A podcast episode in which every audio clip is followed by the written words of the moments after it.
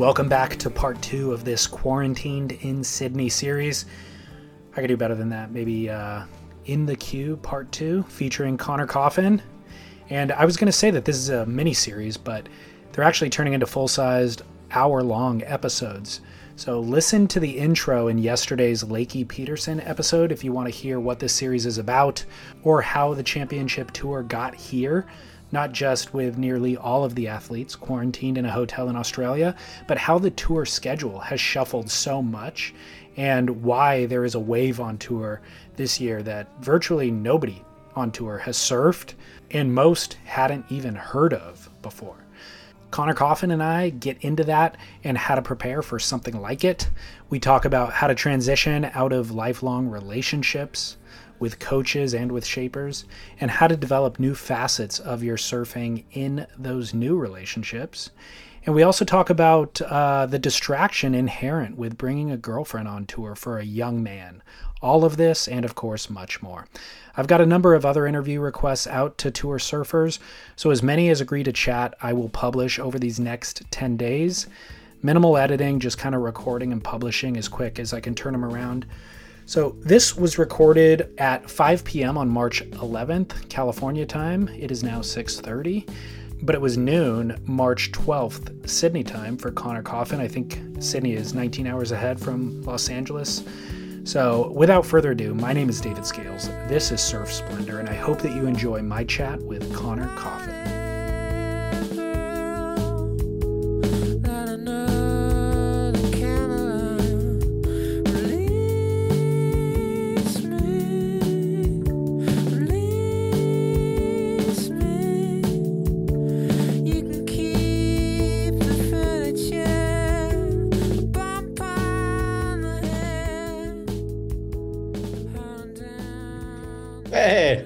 Welcome. What's up? Not Nothing much. How are you doing? Good. Just uh, sorry that WSL has a call like every day for a little while to make sure that we're not going completely insane. that's that's nice of uh, them. it went a little longer. No, no, it's all good. Um, any news to reveal off that phone call? Any scintillating gossip? No, not really. Uh, seems like everything's going as planned so far there the only thing that would change uh, but hopefully not wouldn't mean anything bad we just might have to they got another charter flight for us to wa and depending on the covid situation then we're either going to have to like stay in this soft bubble thing and and they'll like shuttle us to the beach or if there's if that's only if they close the border into WA. So it guarantees us to get to go and do the contest. But if there's no border closure, then we'll be able to just go and do do the thing as normal. So that'd be kind of nice. if if there is no closure, is everybody in a hotel or do you all have your individual accommodations? Uh, we're all gonna end up, I think, staying at like two different spots that they got because if you want your own spot, then you have to um you have to pay for both spots, which is stupid. Right. Yeah, totally. Well, I mean, just from the outside, kind of tracking everybody's Instagram, it looks like the WSL's taking care of everybody pretty well between the bikes and fresh fruit deliveries. And what's your experience been? Yeah. Oh no, it's been so nice. I mean, yeah, definitely being stuck in a hotel for two weeks isn't super ideal, especially if you're used to being active and outside. But at the same time, it's like not bad at all. The rooms are super nice. I think we scored like think some of the boys that came through after Hawaii, like it was more of a lottery on which hotel you ended up at. And I think since we came in as a group and they worked hard with like the government, everything, they were at the two nicest hotels that nice. that you can be at, I think, for quarantine and freaking rooms killer. The food's been pretty good. They've been, yeah, sending us little goodie packs and you can uh, woolly wool carts, wool dash, whatever they call it. Your own I'm not familiar with a little kitchen. So. it's like Instacart or whatever. Okay. You, know? you can Uber eat, so it's like, yeah, frick. I mean, pretty. You know, like the in today's day and age, you can pretty much get anything you want delivered to your room. It's kind of wild. Good. Um, speaking of food, you and Parker both actually have come a very long way since the Fat Boy Surf Camp. So, and I've referenced that once or twice on the podcast, and I'm always afraid like people think that I'm making fun. Oh, but no. but Fat Boy Surf Camp was your guys' deal. Tell me, uh, explain what it was, if you don't mind. Yeah, I mean, and I think that it still exists very truly. But uh, yeah, I mean, when I was a kid, I was like pretty. I got pretty chunky for a while there, especially like before I grew in my teen years. But then even still, like, and, and then Parker kind of was funny. Like I always joke, Parker was skinny and I was fat, and then we like met in the middle. uh now but um no nah, it was just like we both love food so much and you know how it is when you surf afterwards you're so freaking hungry like we would just grind so hard growing up and i guess that's the luxury of being a young teenager when you're super active like you could surf and eat a lot of food but yeah we used to just mow breakfast burritos and freaking mexican food and i don't know all kind of in and out like remember going to the in and out a couple of times after serving parker would get like three hamburgers, animal style fries, and like a milkshake. And I don't know, we just grind so hard. But yeah. Uh, and then I guess that it matured over the years. Now like, I love to cook, and Parker Parker likes to cook too, not as much as I do, but um, and we just appreciate good food. So I guess we're a little bit more refined in our Fat Boy Surf Camp palate, and uh, try to you know I think once you hit your mid twenties, you can't get away with eating quite how you did. So I still eat a lot. I just eat healthier. Got it. And that was actually yeah. going to be my question was what's behind that transformation? I mean, cause you guys, you guys are both shredded. I mean, you've taken, you've taken um, Mick Fanning's position on tour for kind of looking the fittest and sculpted. Oh, I don't know about that. I think, uh, yeah, I mean, I guess I started working out more as somewhere in my mid teens after I hurt my knee really bad. And I kind of, I guess I was like, oh, okay if you want to do something and do it for a long time, you got to take care of your body. Um, I never really liked working out, but it became something I felt like was a necessity if I wanted to have a career that lasted longer than a few years in surfing. So, yeah, just kind of, I guess, feeling that need to take care of your body. Uh, and then, as far from a food standpoint, I, I don't know. I guess I just like I still love to eat like burgers and burritos and you know, pasta is like my favorite food, but I I just I started to realize how important the food that I put in my body was to how I felt. And I've always actually been super sensitive to food since I was a kid. I just didn't really know it. But like cheese would make me super stuffy and like I couldn't really eat dairy, but I would anyways. And I feel like as I've gotten older and, and cut some of that stuff out, like now when I eat it, it's even worse. Yeah. So I don't know. I've just become, I think, more sensitive to to what I put in my body. And I don't know if that's an age thing or or some weird thing that happens as you, I don't know, get like I almost feel like when you figure out what your body wants, then when you go back to putting something shitty into it, it like doesn't like that even more. And same like with drinking. I feel like the less I drink, if I do drink, I feel like way more hungover or anything. Whereas when, you know, when I was younger, it was like, ah, you know, you drink and not even get hungover. I've noticed that too. And I feel you're you're absolutely right. If you are doing it all the time, you uh, lose sensitivity to it. And so I feel like if you're eating fast food all the time or whatever, then cheese doesn't bother you, dairy doesn't bother you. But yeah. you're also just in a much more, you're in a general malaise. You're yeah. not as sharp, you're not as focused, you're not as, you know, obviously fast. Um, so good. It's good for you to figure out. Are you following any specific diet or any buddy in terms of no, dieting? Not really. I did some. I was having all these sinus problems for a while, and I and I was trying to figure it out. And like that was dairy was always something I knew like made it worse. But I did all this food allergy testing.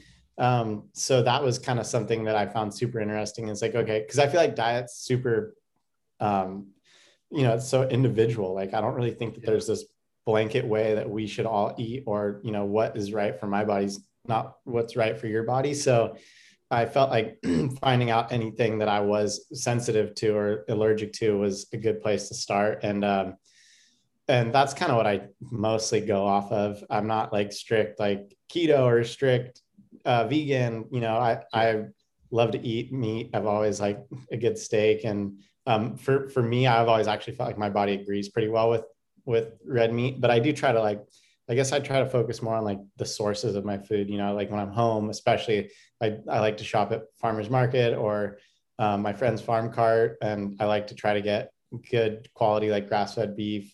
Um, I like signed up for Butcher Box for a while, and then I like to fish and get catch my own fish or catch get fish from friends that have caught fish. So that's kind of I guess that sort of farm to table, you know, live off of what's around and what's in season is is what I try to go off of. And then you know, obviously, like uh, days where I just eat hamburgers or on my way back from the airport get two in and out burgers so i'm not like i'm not super strict about it all the time i definitely uh, treat myself yeah i think that's Guilty a healthy pleasures. it's a healthy relationship to have with food uh, you want to know what's crazy bizarre as we were talking about this a notification popped up on my phone from uber eats oh no Oh, it's gosh. literally listening. listening. to us right now. Of course they are. I never get a notification from them. So that's, that's really crazy. It's really God, bizarre. The world we live in. I know. Um, when was the last time you spent two weeks out of the water? Oh, that's a good question. Um, I feel like it's been a while, and you know, I'll go like I'll go a week without surfing, like not super often, but like fairly often living in Santa Barbara. But like I'll still go paddle or you know go jump in the water um but it just gets so flat sometimes or you know or if uh yeah but god two weeks i don't know i almost feel like there was some period in there eh, during covid where it was just like lake flat and i didn't surf yeah. for a couple weeks at home but um the last time would have had to have been when i was injured oh i sat out of the water for 10 days in hawaii when i was there because i stabbed a hole in my foot with the nose of my board had oh. some stitches that was painful the waves were pumping too but um that was probably the closest to two weeks. I don't know. I can't even remember two weeks. Shit. it's been. A while. I know. It's a long stretch for any surfer. um, who are you who are you spending it with? Who are you spending quarantine with? Uh, my girlfriend Sierra came with me, so it's the two of us in a room. Um, how what is what is her life? I mean, does she work? How is she able to have so much time off to be able to travel with you?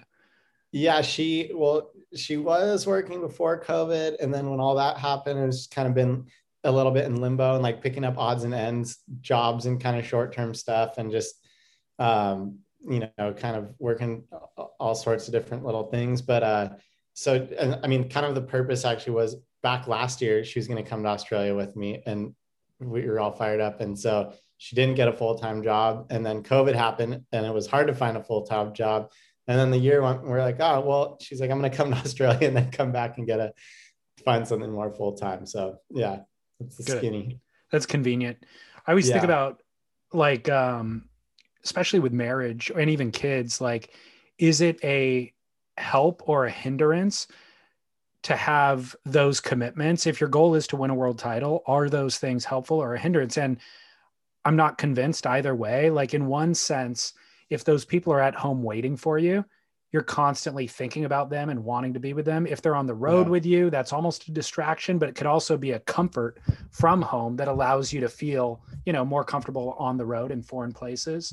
So yeah, no, it's such a good, it's such a good point because uh, I've had different experiences and you obviously see a lot of different, you know, I'm like, I watch guys with, you know, like Ace with three kids on the tour and I'm like, oh my God, I don't think there's any fucking way I my brain the way it works, I could like compartmentalize and figure out how to surf events with three kids on the right. road. And like I watch him do it and you know, and he does a great job of it. And I guess it just, you know, for only there's only so long in your life that you can really sacrifice like some of those other things. You know, at some point you want to like, you know, you want to start a family or whatever. So um, you know, and he's like in his mid 30s. So it's it's I guess that's about right. I feel like everyone's different though too. And you know, like Filipe's killing it. He's got a yeah. family. Uh, but yeah, for me, like I had a girlfriend when I was younger, and I it definitely wasn't like when I went away. It was like a bummer, and she's like, mm-hmm. "Oh, you're gonna be gone for a month," and I was like, "Okay, this kind of doesn't make sense."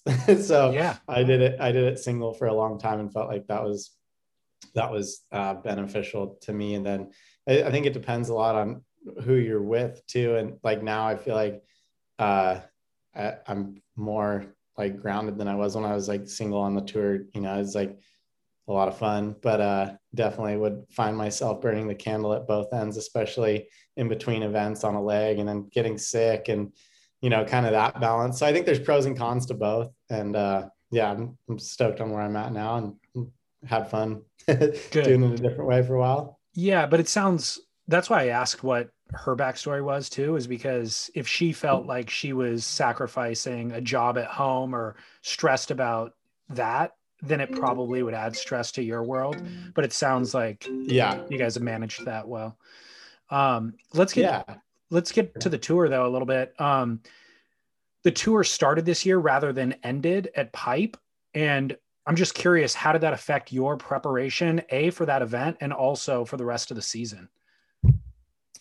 Um, yeah, I mean, it was Pipe's one of my favorite contests every year, and I, so I was looking forward to being the first event, and I guess I got to Hawaii super early, so I had plenty of time to to surf out there, and like I, I felt like I, I feel like I know that wave fairly well, you know, especially if it's like backdoor and stuff. But uh, but yeah, I had a terrible contest, but um, you know, I felt like I was actually pretty well prepared. You had so long to prepare, but I definitely would say like one thing that was a little weird was like going into that event as the first event, and like those kind of nerves that you know sometimes I find myself having like at the beginning of the season, and I and I think that was like a little bit exasperated because of I hadn't competed in so long. Um, that just that like kind of second nature that comes to you in a heat. And it's weird, like you do practice heats and stuff and whatever, but it's sometimes it's just a little hard to really replicate that well, you know, whether it's visualizing or doing heat. So um, yeah, I was definitely pretty nervous, like especially in round one, just kind of like felt a little jittery and felt like I was overthinking like decisions in a heat that, you know, as you surf more heats and you're further in, you know, you kind of just get in that competitive rhythm. So I, I definitely felt like I didn't have that how I would have liked to at Pipe, which is one of my favorite events. Um, and then, you know, just normal contest stuff like the waves were really, really tough, which was unfortunate because the waves were really good for like two or three days when we couldn't run with the whole COVID debacle. And then we were kind of pigeonholed to run on like some big onshore shitty pipe the first few heats of that one morning. So whatever, those are just the things you deal with as, you know, a competitive surfer. It's like, you know, you think you're going to surf pipe and then you're trying to get a one pulling into like a chandelier onshore tube and you know sometimes you find that one and sometimes you don't yeah overall how do you feel about the idea of having pipe at the beginning rather than the end because i mean i was conflicted about uh, it. it. it's so it's so we're so used to just having like a big uh, like a uh, zenith event at the end of the year but yeah so i i want that but at the same time it's kind of like cut out cut out all the fluff. I love starting with a bang too. I think that yeah, I don't want as viewers, we don't want to see like a slow burn to the end. Let's just start yeah. hot and heavy and let the cards fall where they may. So I feel both ways about it, you know.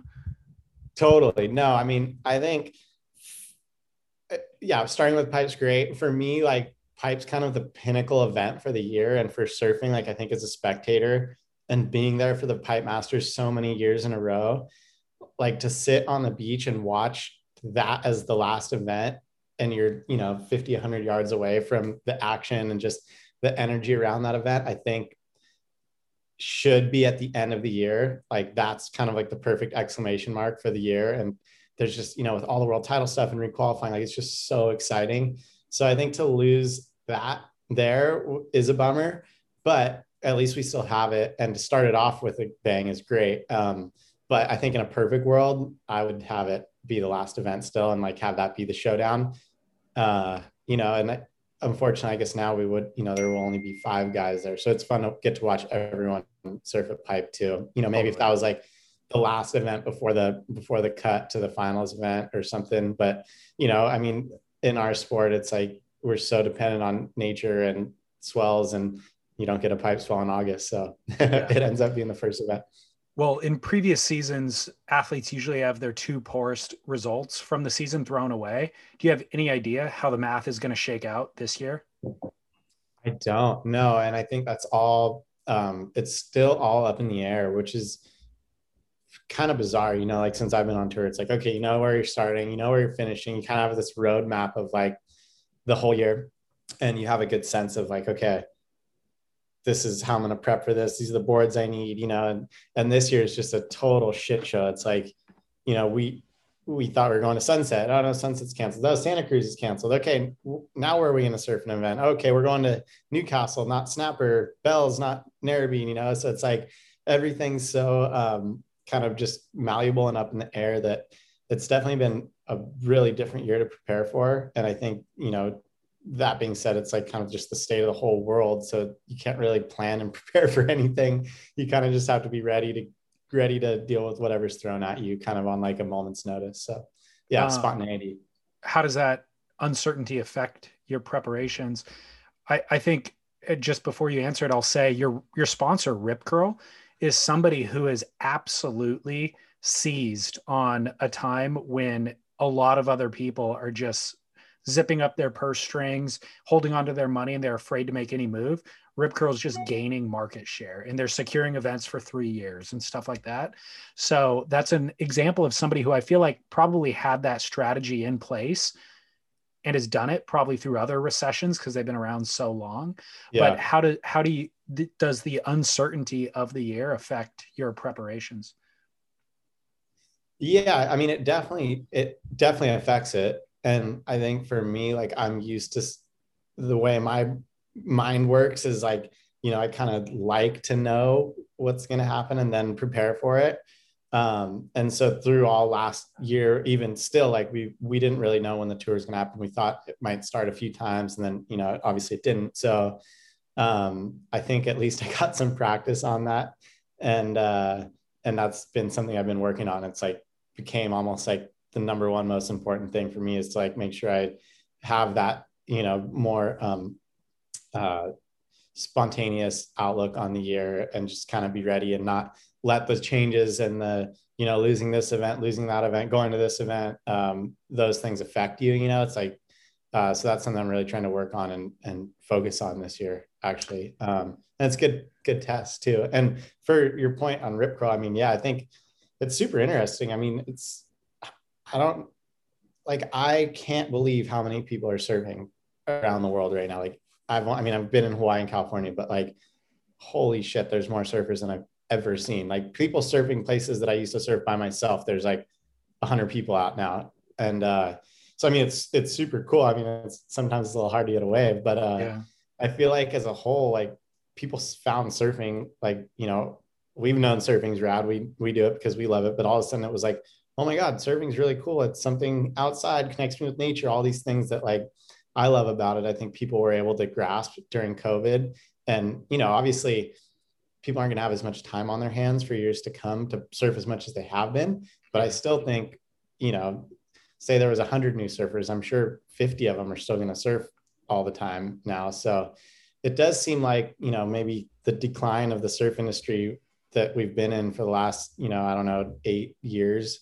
Um, maybe we've found a bottom and kind of a bounce back and maybe COVID somehow helped that. I know it's like been really spotty for business, but I know Rip Curl, they've done well. And I think they were able to kind of adapt to this new environment pretty easily. And I think if you're making hard goods, it's like I was talking to the futures guys the other day because we're launching this fin with them, and they were like, "We're finally, we finally don't owe our factories money, and we have, we just can't get enough product. Well, by the time we get product, it's all sold already, you know."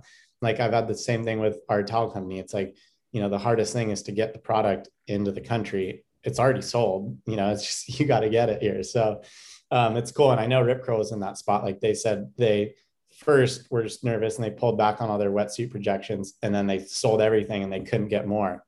Um, so yeah, it's been interesting and it's, it's great that they're supporting the tour. You know, I feel like it's, uh, it's been a little bit of a rocky road for the tour and, um, you know, that they're willing to still stand behind it is cool. And I think it we need that.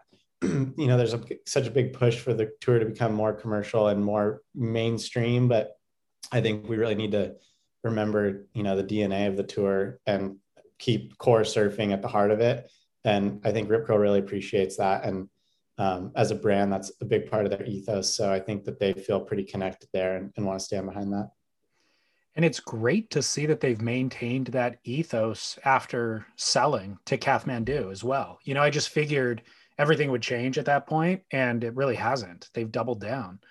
Yeah, totally. I mean, it'll be interesting to see. It seemed I don't know much about Kathmandu, um, I went through like the whole Hurley Nike transition, and you know we all saw how that ended up. It took a while. For a while, it was fine, and then you know they got their teeth sunk further in and wanted things more their way, and you know it didn't work out. So hopefully, um, you know, I, I don't know. I, I'm not.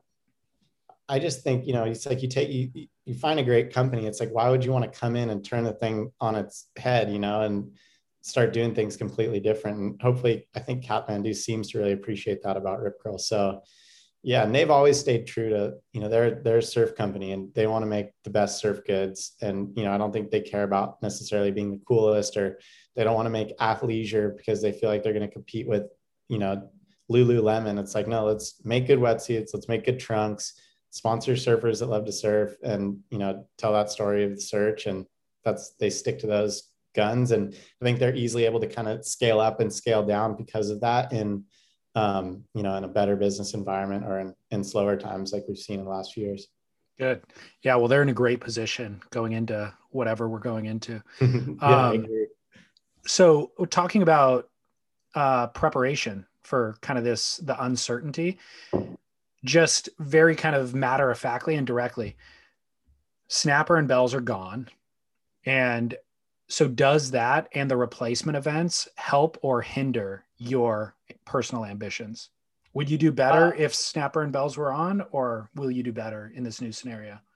It, it's so funny because you know like when i first got on tour you go into the year and you're like oh cool like j-bay chopu bells you know you have this these lists of events that you think you're going to do well at and then you have ones that you're like oh those might be harder for me and i guess you know probably uh, subconsciously still do that on some level. But what I quick, quickly learned is like, it doesn't matter where you go out for a heat. It's like, there's so many other factors and so many things that are out of your control that I could, I could do better at Brazil, you know, next year than I would at Bells, which, you know, on paper, everyone would tell me I'd do better at Bells. And in my head, yeah, maybe I'd do better at Bells, but um, you know, I think just the the biggest thing to remember and the biggest thing I've learned, it's like you just have to paddle out for each heat, treat them all the same, no matter where you are and what the conditions are like. And um, I I truly believe that's the best place to compete from because you never know what's going to happen. And it's like you have I, I get unlucky in a heat at pipe and I get 33rd, but it's like you might get might get lucky in three heats at you know have three heats kind of go my way and that uh, you know beach break that I wouldn't have thought I'd do as well. And all of a sudden you're in the quarters. So, um, you know, I think that's kind of my outlook. It's like I, I feel confident in just trying to go out and do my thing at each spot, at each at each venue. I mean, obviously there's waves. I like to surf. I love to surf yeah. snapper. I love to surf bells. But um, yeah, I'm really trying to not measure events against each other, you know, treat them all the same and try to compete well at all of them. Have you ever been to Rottnest? No, no, it looks insane though. Does it? I haven't seen I, much. I honestly, I haven't seen like I YouTube trolled some footage of like yeah. one, I think Strickland's, which I guess is the yeah. wave that might be the main site. Um, and it looks like a super fun shreddable left, which would be killer because for the years past, we haven't had many opportunities to surf like a rippable left on tour. So that'd be really fun. And then, yeah, just I, I looked at the place we were staying the other night or one of them and looked so pretty. So I'd imagine if it looks anything like WA, an island version of that would be pretty rad. Yeah, for sure. Uh, how did you connect with uh, Glenn Micro Hall and why did you choose to work with him? I presume you're still working with him, right? Yeah, yeah, that's okay. a good question. Um, well, yeah, I mean, I worked with I worked with Gur for a super long time, uh, kind of growing like from my mid teens, I guess, kind of like to my early twenties to like my first year on tour, and um, had like just so much fun working with Gur and um, learned a ton. And what I, I love Gur's intricacy for breaking down surfing and like his passion and skill level for that and like what he's doing with Wavekey now is just I, I don't think that there and no one's doing it on that level of detail and I I think it's super cool. Um, and then I guess once I got on tour, uh, Gerba had moved down to Oz, and like we were still kind of working a bit, but it was just it was a little bit harder to like. I, I didn't. I wasn't learning like as much about competing at that point. I was still so much like in this technical mindset of surfing, and then um, you know, it, it's hard to, I think, balance that, like that over analyzing things, which I do, and then trying to go out and just like wipe the slate clean and go serve a heat. So yeah, I was kind of like a little bit in limbo there. And then um, I met, I'd known, I'd known Glenn, but I just, we were actually out surfing Cloudbreak one day, like, and I lost the heat like against Wiggly and I'd stuck around for the next week. The waves were so good. And we were out one afternoon. There was like me and him and Wilco and Ace. the waves were firing. And I just kind of started picking his brain a little bit. And uh, just, you know, I always thought he seemed like a super nice guy, super cool. And um, he'd obviously helped Wilko a lot with his competitive surfing. And yeah, um, I guess at that time I was just kind of had a desire to try to be a better competitor, not just a better surfer. And um, as weird as it sounds, those are two different things on some level. totally. Yeah. and uh, yeah, so you know, yeah, we just kind of hit it off. And I think my second or third year on tour, I started working with him, and I really had. It was nice for me because um, I felt like a sense of camaraderie cruising with like him and Wilko and Owen and Ace and having having some good buddies on tour. Um, so that was really nice. Just um, some people to hang with and bounce things off and um, yeah, I've learned a lot, and it's been super fun. What has he provided for you as a coach? Um, I think like the biggest. It, it's funny. He just is like really level-headed, and um, just keeps everything super simple.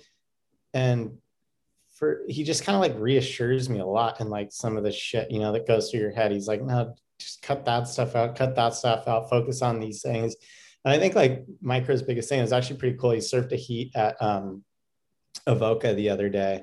Uh, he hasn't surfed a contest, I think, since that heat he or the heat he broke his back. Oh yeah. The next year he did on tour, you know, whatever fell off that year at Pipe. I don't think he's surfed a heat since. And he he just has a really cool outlook on life and um but he just has that like go for it attitude. You know, I think like a lot of you know, when you surf, it's like we, you know, we care what it looks like. Yeah. And there's kind of like this stigma around competing i think it's like oh it's not cool to you know give it 110% and like you know if it doesn't look cool then you know i don't want to do it off i dug rail on that turn like kind of give up you know you, so he kind of has this really just like you know put it all out there on the table and just like you know let it rip and don't be you know don't think about what other people think about what you're doing. And i think that's super cool. And and uh, i think he's encouraged a lot of people like younger kids around there to have the same. And i think that's something i've learned a lot from. Not that i i never really cared about what other people thought, but I was also super into like surfing and style and like and sometimes I felt like that kind of hindered the way I'd approach a heat because I like wanted it to look and feel in a certain way. And at the end of the day, sometimes in a heat, you kind of just have to put that stuff aside and like get the job done. And I think he's really kind of just helped me strip it, strip it down keep it simple and like learn some good ways to just get through heats.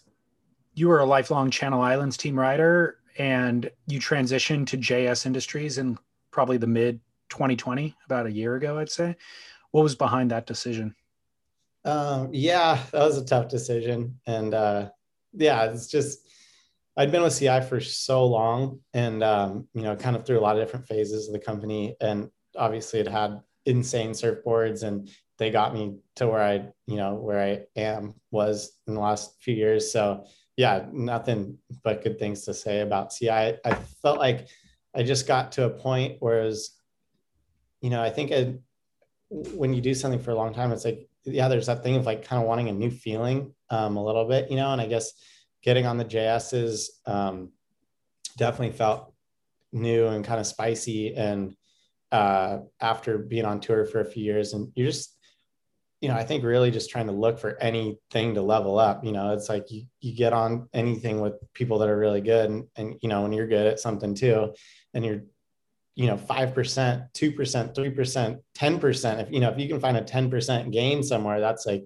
huge. And uh, so i think just trying to find all those little things. And um, the board thing was you know it's tough with ci i love those guys and like you know have my good friends shaping my board and stuff and um, had a great relationship put out models with them that did really well. And um, you know i think there was just like they were kind of going through a transition period. Now, you know, they've bought the business back and um, and I'm stoked for those guys. They all seem super happy. But um, you know, I think I just I really was looking for like just something new and fresh. And JS kind of had that. And, you know, he was, he's shaped for so many guys on tour for so long and, and, you know, world champs and stuff. And I felt like where I was just like having that wealth of knowledge and experience and for all the, you know, spots on tour and having a lot of guys surfing in those events, um, you know, I just felt like it was kind of beneficial at this time in my career. Um, but yeah, it was definitely hard to leave the hometown hometown board company. But yeah, I love JS's boards and it freaking worked super good. And I've looked up to a lot of guys that have surfed on his board. So yeah, I'm, I'm really stoked. How much of a learning curve is there involved with getting used to a new relationship, new shaper, new quiver, all that sort of stuff? Yeah, it's been, you know, it's been super so different than working with CI because I I live five minutes from Channel Islands my whole life, you know, and I could go down there every day and I could drop boards off. I could bring boards in and talk about surfboards and watch them get sanded if I want to, you know, watch them get shaped. And now it's like, you know, I talk to JS over the phone or email and send him board feedback and he sends me a quiver of boards and I don't even see him. So it's super different. And uh, I think COVID's kind of made that harder too. It was funny. I, you know, I had to make a decision last year, assuming the tour was starting. And, um, and so I, you know, I made the decision I did. And then COVID happened and all of a sudden it was like, okay, I can't travel anywhere. You could barely, I couldn't even get boards. They couldn't really ship boards. So for a while, I was just riding stock boards from Oceanside that felt sick. I mean, they're made in Oz, but they're, it was just what I had access to. And, uh, you know, what I, I really wanted to fly down to Oz and just like spend a couple weeks on the Gold Coast working on boards and surfing with him and Joel. And um, so, yeah, I'm yet to do that a year okay. into it, but I, I know I'll get there, I think, on this trip at the end of the leg. So, um, yeah, but as far as like a learning curve, uh, I honestly don't even really know. It's like I got boards and they work good. And, you know, I had like a lot of boards that work good. So I was like, okay, this is sick.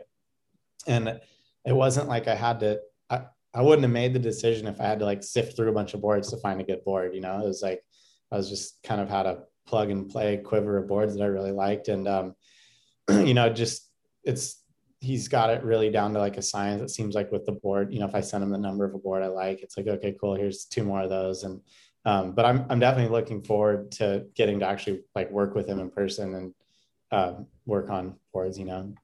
Yeah. You talked about, you talked about, um, trying to level up, you know, 3% or 5% or whatever. Is there any specific benefit that you've recognized from making that switch to the JS Quiver? Um, I'd say like the responsiveness of the boards, like they just feel so fine tuned. Um, and like when there's a little bit of wave, it's like they're just so spicy and like so like the boards feel so connected to, to your feet and to me and like gives me that freedom on the wave, which I really like.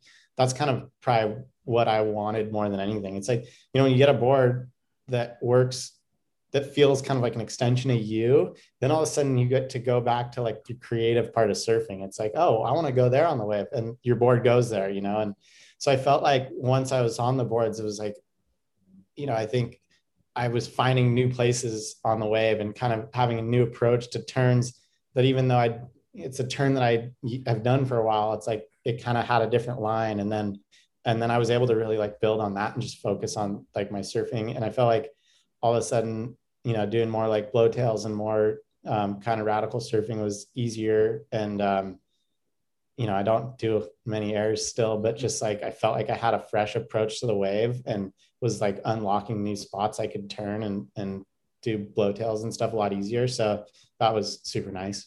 Cool. Um, given that you had 2020 off to kind of work on some stuff and not have to focus on competition, do you feel like you are a better surfer or even a stronger competitor after having that season off? Or do you feel like the time off actually has inhibited your development towards, you know, your potential world title? Uh, no, I'd say I'm definitely a better surfer. Like I was even just watching footage from like a year ago and I was like, oh, Hmm. That's crazy. I, I, you know, I feel like I'm surfing a lot better. So that's great. As far as a competitor goes, um, I wouldn't say that I'm better as a competitor because I feel like I was in that competitive rhythm before, you know, and like in that headspace of like going to events and stuff.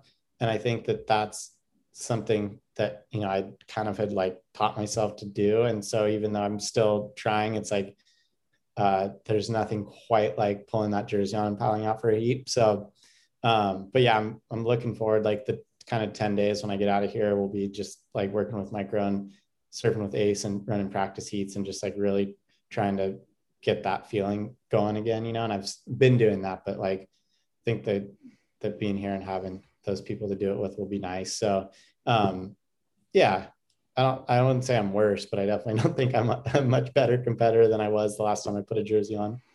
Yeah, it's interesting. That all makes perfect sense. But I also feel like sometimes people just benefit from taking a break from stuff, you know? Yeah. So no, I would say that. I mean, for sure, like I, I have a rejuvenated sense of excitement about competing that I probably didn't have when the last season good. ended either.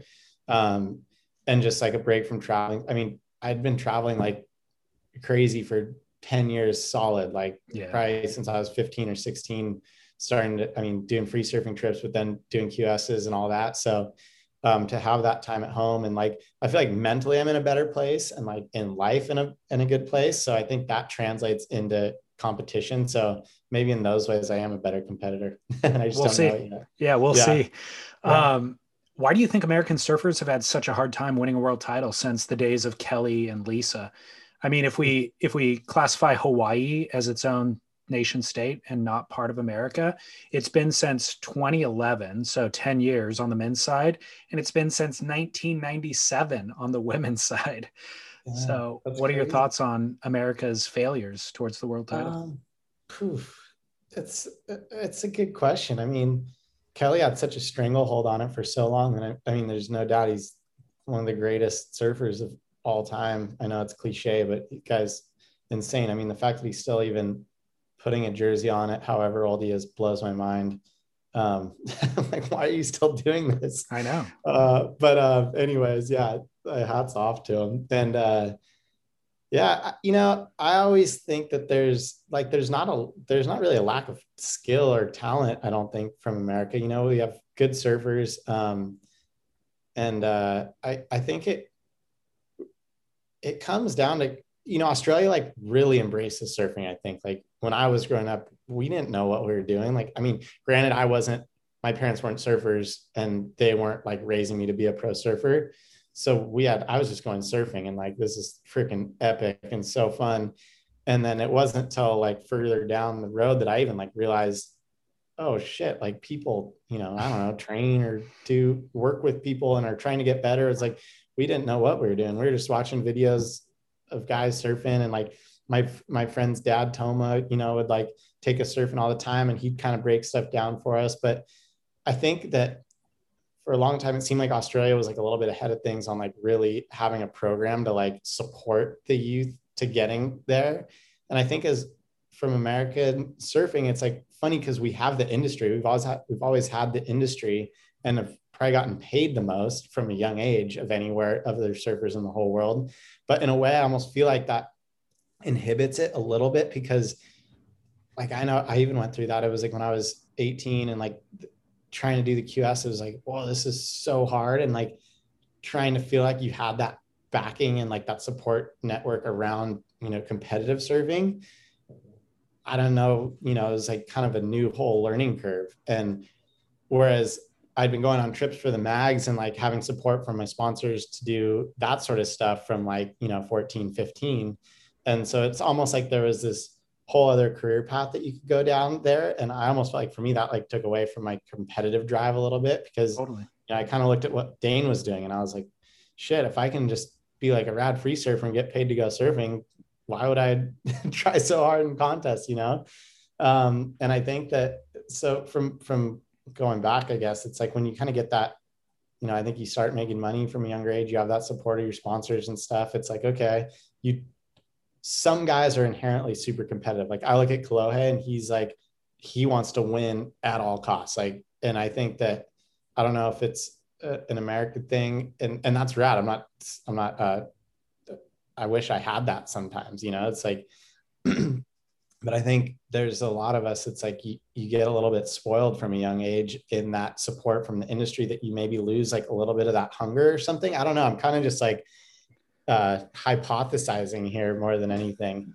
but it's like there's two career paths and you know you almost have a choice whereas i think if you're coming from brazil you know or from australia it was like ingrained in those guys from a young age to be competitive surfers or you know in brazilians case it's like that's their way out like that's how they're putting food on the table and um, you know there's a lot of opportunity where we're from and you know i kind of always had that outlook like oh you know if surfing doesn't work out i'll freaking i'll go do something else you know like i'll yeah. go work for my dad and build houses or I'll go get another job. And, and so I think you just, I don't know. I think that almost waters it down a little bit. I do too. And maybe that has something to do with it. I don't know.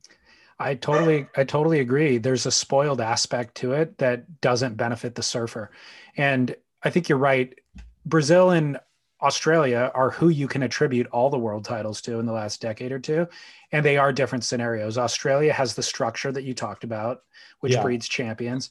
And then Brazil has the grit that you're talking about. And so I yeah. think that's the difference between like the system in America will get you on tour. There's great talent. Yeah. They'll send you around the world to surf all these different waves and you'll have enough competitive savvy to make the tour. But the difference between making the tour and winning a world title is grit. Yeah. I mean, there's there's like a level of grittiness that Adriano de Souza has, and that certainly um, Gabriel Medina has, that you cannot train, you can't teach. It's just inherent. And that's the difference between, I think, first place and second place a lot of the time. And Kelly had it coming from Florida. Yeah. John yeah. John's kind of an anomaly just because he's such a freakish talent, you know, that uh, yeah. He's yeah. You know, I think that I, I agree. I will, I semi disagree. Like, I think that you can learn grit. I do think, but it's like you have to, you got to do it. Like I did it on the QS. I didn't have it and I was like, hey, I want to qualify. Like, what's this going to take? You know, and you got to really dig deep and you have to look at all those things that you have to be like, it's always that like fine line and that paradox of like being really self-critical, but like also not being overly self-critical. But like you have to be willing to like peel off all those layers and like find out what you're really made about, and, like what you want, what you want to achieve. And and then you have to put that into practice and you have to freaking do it. And like you can give it 150%, you give it 110%, but like, you know, Adriano gave it 500%, you know, mm-hmm. for a while there and, and it worked, you know, and yeah. I think there's no, you can't shortcut that, the, the grit aspect. And I do think it, it comes down to that for sure. After Oz, we potentially have Rio, Surf Ranch, Tahiti. What is your strategy to break into that top five to get into lowers? Um, yeah, I mean, it's funny. Like, I don't even right now. I'm not even thinking past like next week. Okay. as far as uh, as far as surfing and plans and all that stuff goes, but yeah, right now it's just like focus on whatever event the first time I can get in a jersey and surf in that first heat. And um, I think that's like for me, I've always felt like I compete the best when it's like, you know, you got to be really present. And when I start thinking about results and when I start thinking about rankings, if I start thinking about top five, it's like, yeah, the goal is to be in the top five. The goal is, you know, to win the next contest. The goal is to, but if you start like looking too far out, I think it kind of takes you out of that like real present spot. So, I mean, I, I really just try to take it heat by heat. It's like, you know, wave by wave, moment by moment. So just being prepared for this first contest and, and being prepared for the one after that and then yeah. the one after that, you know, and the heat after that. So, um, yeah, we we really have no idea what the second leg of the tour is going to look like. So, um, yeah, I think just just trying to this year more than anything, it's like really testing that ability to just stay super present. Good. Um, what's your daily routine in quarantine? Uh, Considering uh, that you're locked routine. down, are you um, able to be physically active, and what's the routine? Yeah, uh, been actually not too jet lagged, kind of waking up. I like to wake up early inherently, but uh, kind of been getting up early. Yeah, I try to like, I made a challenge to myself in quarantine to like try to meditate for an hour a day. So I've been pretty much starting my, trying to start my day with that. And then, you know, if I do it 30 minutes, two times a day or 20 minutes, three times a day, whatever it is, however it shakes out. So that's that. And then I've kind of had this like nagging back injury going on for like a year and a half. Like it's related to like a hip thing I did in Bali one year during the contest. And so I've been super diligent about just like a morning routine every day, like to get my body going. um, unfortunately, I think I've hit that age where all the years of fun start to, you know, catch up to me, and I, I like have to do it because even the times I start feeling good, I'm like, oh, I'll just go surf today. It's like, oh no, got to warm yeah. up. So, um, yeah, it's been good. Yeah, I mean, that's probably like an hour, an hour and a half of my morning every day, and here I got tons of time to do it. If I'm at home, it might only be 30 minutes, you know, if I want to go surf, but. Um, that and then uh what else and then like yeah we got some exercise bikes and uh and that's the the WSL hooked us up with that and like some weights and stuff so then I try to do like more of a workout workout in the afternoon because just to stay physically active and uh I've been YouTubing these like HIIT workouts these chicks do on on YouTube. I saw oh it on God, Instagram. So hard. It's freaking like little girl just killed me yesterday and uh but no it's good. It feels good to sweat and like if i don't get exercise i can't it's harder to sleep. So yeah, yeah. just trying to stay active and then um been reading been uh doing stuff on the computer. I don't know i don't mind the downtime. It's like i feel like sometimes i'm always trying to catch up to stuff like emails or getting back to someone or this phone call or that. It's like nice to just have plenty of time to catch up on all that stuff. So i'm just trying to get rid of any backlog of stuff that I've been putting off. Um, might uh, I've been editing some footage too. That's kind of fun, like getting cool. clips and putting them together. Uh, might try to learn how to build a website. I don't know, whatever, you know, all kinds of little things. Cooking. Is it Young Wise Tales 2.0, the website? Maybe, yeah, I don't know. I'm not sure what. It might just be like something for for me and just fart around with it. But uh, yeah, Young Wise Tales kind of faded off we were trying to do the vlog thing for a while and it's just like i don't know it felt kind of it was hard to just keep interesting things every week or whatever. I was like this is crazy.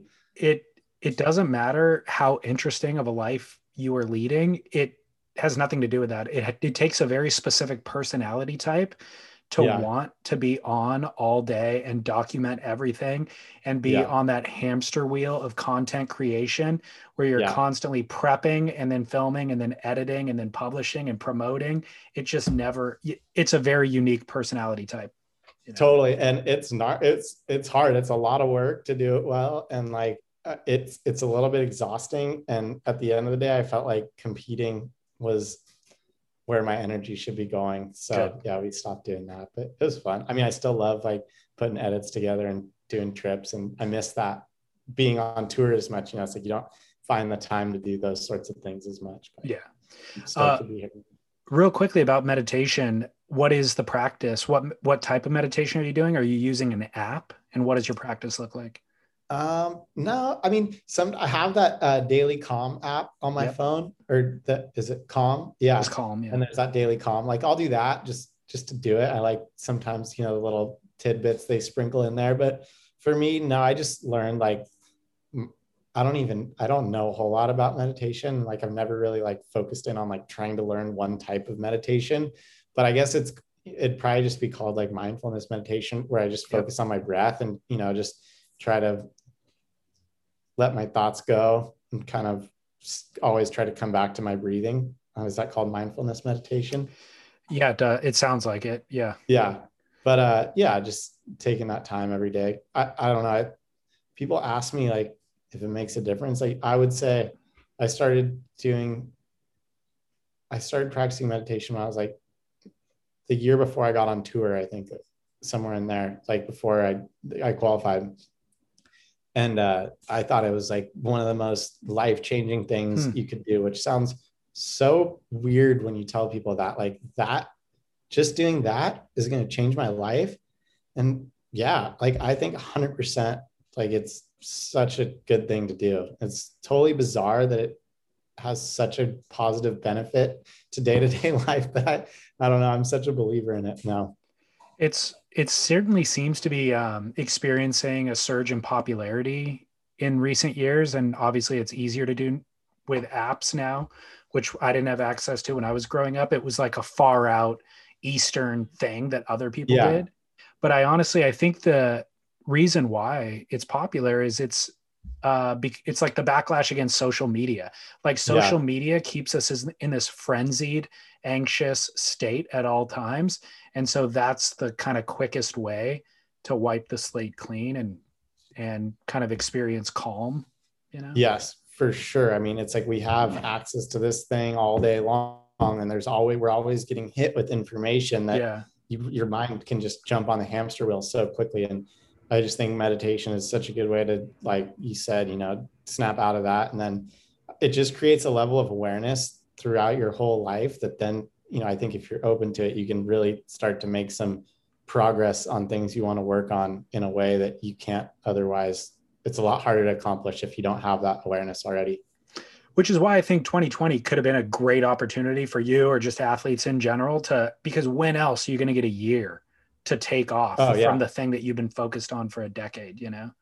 Totally. Yeah, never. And and and just coming back with that kind of fresh fresh start is super nice. I mean, I thought to me 2020 was a total gift. I was like about to start the season hurt like some mornings could freaking barely get my pants on because my back hurt so bad. yeah and in limbo with surfboards and kind of still feeling tired from the year before. And now I'm going to start this season like feeling confident in my equipment, uh, in a way better mental state and physical state. So yeah, huge. I'm very grateful for 2020, even though it's been a tough and bizarre year in its own ways for so many people. You know, it's like sucks, and I almost feel you know I almost feel weird saying that you're appreciative of this year because it could easily be in a totally different situation. But yeah, for selfishly, for I think my sake, and I'm sure other athletes' sake, it was kind of nice to have a have a break and like a little bit of a fresh fresh start. Well, this two or two weeks or the remaining 10 days that you have in the hotel could be the same opportunity too. So take Yeah. advantage of it, enjoy it, let it work for you. And uh, everybody will be watching in Nui. Excited Uh, to see. thank you. Yeah, you're yeah, welcome. looking forward to it. Well, thanks for having me on the podcast, and yeah, keep in touch. I will. I'm going to publish this tomorrow, so I'll send it over when we do. Okay, cool. Sweet. Sounds Thanks, Conner. Thanks, man. Gladly.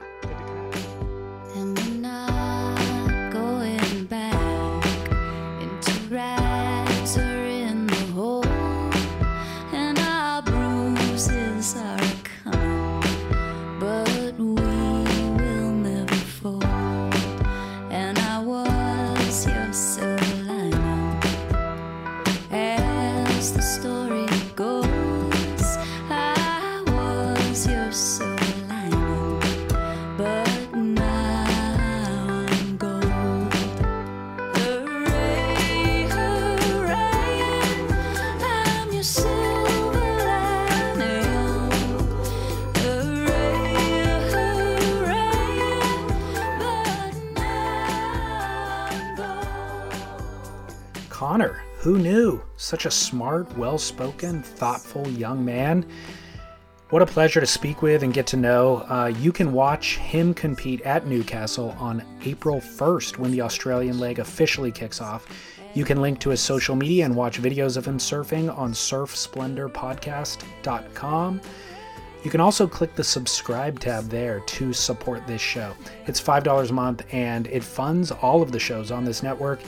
It's helping roll out the video production wing of this network, and it's also helping us hire professionals to do some of the grunt work that prevents me from doing actual interviews and content creation, the only thing that I'm decent at. So, thanks for that consideration. We're giving away surfboards every other month to supporters as a thank you. And you'll also get access to an ad free version of all of these shows. So we try to make it worth your time as a thank you. And uh, that's all I got for you. Enjoy your weekend. Um, until next week, this is David Scales for Surf Splendor reminding you to get back into the ocean, share some waves, and of course, shred on. and the sun was on the rise.